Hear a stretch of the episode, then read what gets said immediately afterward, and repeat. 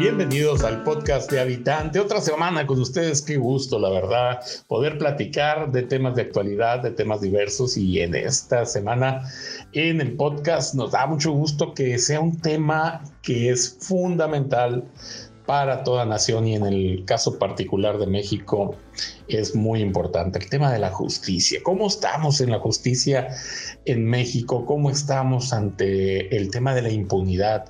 Sobre, eso, sobre ese tema vamos a platicar el día de hoy en el podcast. Como siempre agradeciéndoles el favor de su atención y como siempre también dándole la bienvenida a mi amiga habitante. ¿Qué tal amiga? Buenos días, ¿cómo estás? Hola, ¿qué tal a todos y qué tal compañeros? Espero que te encuentres muy bien y también todos los habitantes que nos escuchan. Siempre es un gusto saludarlos, platicar con ustedes y pues aquí eh, conversar y, y intercambiar opiniones, ¿no? Así que qué mejor que vernos cada domingo para esto. Y así es, el día de hoy vamos a platicar de un tema que nos duele a muchos de nosotros como mexicanos porque nos damos cuenta de que México es el reino de la impunidad.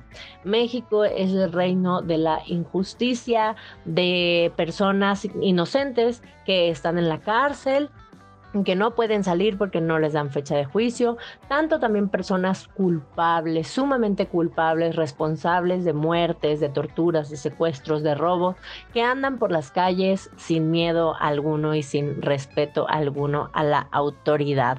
Así que el día de hoy pues vamos a platicar de estos temas eh, para reflexionar un poquito nosotros como sociedad, pues cuál es nuestro lugar aquí, ¿no? ¿Qué podemos hacer nosotros para tratar de mejorar la situación y por supuesto también para protegernos. Así es, porque la verdad es que pues a todos nos afecta esta falta de justicia, esta impunidad en México, afecta a las familias, afecta a las empresas, afecta a la actividad económica, afecta a la atracción de empleo, la atracción de inversiones. Eh, y esto pues termina siendo pues un círculo vicioso tremendo en donde el país no logra generar los empleos, el bienestar que se requiere para las familias por esta pues falta de justicia, ¿no? Por una justicia tan endeble.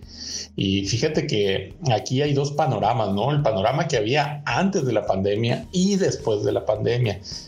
Si antes de la pandemia ya era negro el panorama, por ejemplo, veíamos el índice global de impunidad del año 2017, en donde México era el país con el nivel más alto de impunidad de toda América siendo el cuarto país con más impunidad en el planeta, el cuarto en el planeta, así de grave el problema de la, de la justicia en México. En promedio, el 91% de los delitos cometidos en México quedan en la impunidad. Es una cifra alarmante, 91% de asesinatos, robos, despojos, eh, quedan impunes, quedan impunes y ese es el caldo de cultivo perfecto para que esto se siga reproduciendo, para que se siga presentando, para que sigan las desapariciones, sigan los feminicidios, sigan los robos. Eh, esto es muy grave y este es uno de los grandes temas que tiene México por, por resolver en el futuro, porque esto no puede sostenerse de esa manera, ¿no? Así es, y yo creo que este problema se genera muchísimo, sí, por todas las inconsistencias, irregularidades y fallas, ¿no? Que tiene nuestro sistema de justicia, eh, nuestra, pues, seguridad, eh, pero también es, creo yo, por toda esta complejidad que se le da a los procesos y la falta de vigilancia de las personas que están eh, como autoridad, ¿no? Que tienen que dar la decisión Existe también muchísimas personas inocentes que están cargadas con delitos y esto es pues porque no se les da una atención legal eh, de calidad. Muchos de ellos pues son personas que ni siquiera hablan el español y existe también esta injusticia, ¿no? De personas que están pagando una condena sin haber sido culpables y también lo grave que es el otro lado de la moneda es todas estas personas a las cuales sí se les levantó una denuncia, la víctima fue, tomó de su tiempo, pasó por un proceso pues bastante extenuante para levantar la denuncia y aún así no, no se llega a la justicia, ¿no? Y esto porque es porque la criminalidad está ya al borde e incluso los mismos policías, las mismas personas que se encuentran en el sistema pues, de justicia, les tienen más respeto a los delincuentes, a los villanos, que a los que deberían de ejercer el poder y los que deberían de ejercer el poder encarcelar a estas personas, ¿no? Sí, el acceso a la justicia es algo que es un tema pendiente, ¿no? Para muchos mexicanos, ¿no? Y como dices tú, personas que eh, pues ya de por sí están en una condición más vulnerable por no por ejemplo, pues no hablar el español, por ejemplo, o por simplemente una situación económica difícil, pues se vuelve más complicado el acceder ¿no? a un sistema de justicia. Y todavía peor, ahorita hablábamos de los datos del 2017 que nos, nos dejan fríos, ¿no? Al ver el 91% de los delitos que quedan impunes en México, pues todavía peor lo que ocurrió con el tema de la pandemia, ¿no? La pandemia del COVID-19 golpeó a muchas personas en la salud, en la economía, pero el aspecto que también fue muy vulnerado y del que poco se habla es del acceso a la justicia. La necesidad de proteger los derechos a la vida y a la salud, tanto de pues, servidores públicos, del Poder Judicial, pues llevó a restricciones al momento de acceder a la justicia. Y si ya era complicado, ¿no? Si ya venía con un rezago el sistema de justicia en México y le llega la pandemia en donde se restringe este acceso a las instalaciones, al personal eh, de la justicia, pues todavía se hizo una bola de nieve más grande, ¿no? Y hoy en día, pues está tratando, ¿no? De ponerse al día con toda esta situación, pero la realidad es que pues seguimos con altos niveles de impunidad en México para todos los delitos, ¿no? Para todos eh, desde el robo, el secuestro, el asesinato, la desaparición forzada. Eh, es una bola tremenda de nieve y pues, aquí requiere que sociedad y gobierno, y sobre todo gobierno, porque es lo que vemos que no hay, un interés de gobierno de cambiar en las estrategias para poder impartir la justicia, pues tiene que haber, tiene que haber un, un cambio, tiene que haber un cisma, algo que venga a revolucionar la forma, a cambiar totalmente la forma en que están ocurriendo las cosas. No es posible ver esas cifras del 91% de delitos que queden impunes en el país. Eso es altísima, o sea, es, lo que eh, finalmente lleva a los delincuentes a delinquir una y otra y otra y otra vez. El saber que no van a enfrentar a la justicia. Y el otro lado de la moneda que tú comentabas, ¿no? Las personas que siendo inocentes están tras las rejas o que eh, habiendo cometido un delito menor pueden pasar más tiempo detrás de las rejas por la lentitud del sistema judicial. ¿no?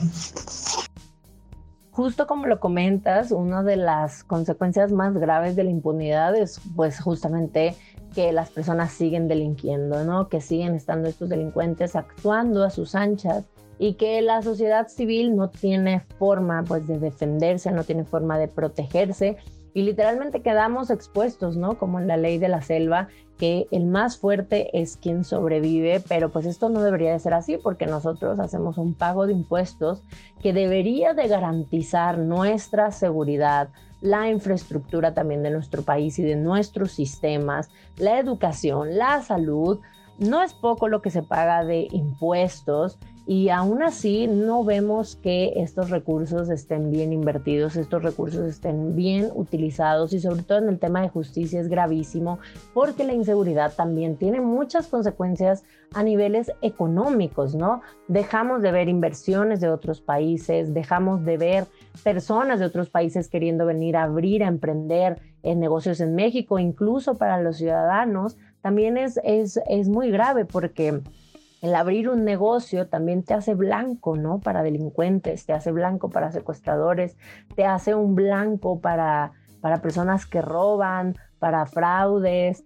Y pues también alguien que emprende no, no debería de por qué tener otro miedo, además de lo que implica ya el hacer un negocio nuevo, que ya sería suficiente, ¿no? Esa aventura, ¿no? El miedo que también da es ¿Cómo le voy a hacer con esta inseguridad? Eh, lo veíamos hace unos días, el terrible caso de una señora que fue asesinada porque le pedían eh, que pagara una plaza, y una señora de impuestos de frutas en, la calle, eh, le pedían que pagara una plaza de 10 mil pesos mensuales, lo cual ella pues no podía cubrir, ¿no? terminaron asesinándola y sus asesinos pues siguen siguen en las calles, ¿no? No ha habido ningún proceso penal hacia ellos y esto qué te puede decir, ¿no? Que nadie estamos protegidos y nadie estamos exentos ante esta inseguridad.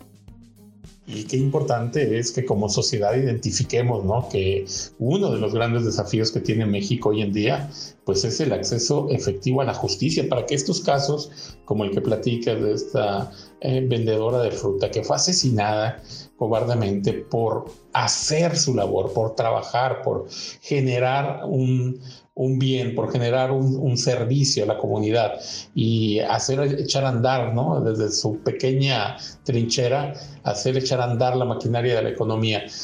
Eh, requerimos justicia para todos estos casos, para que pueda haber una sociedad armónica.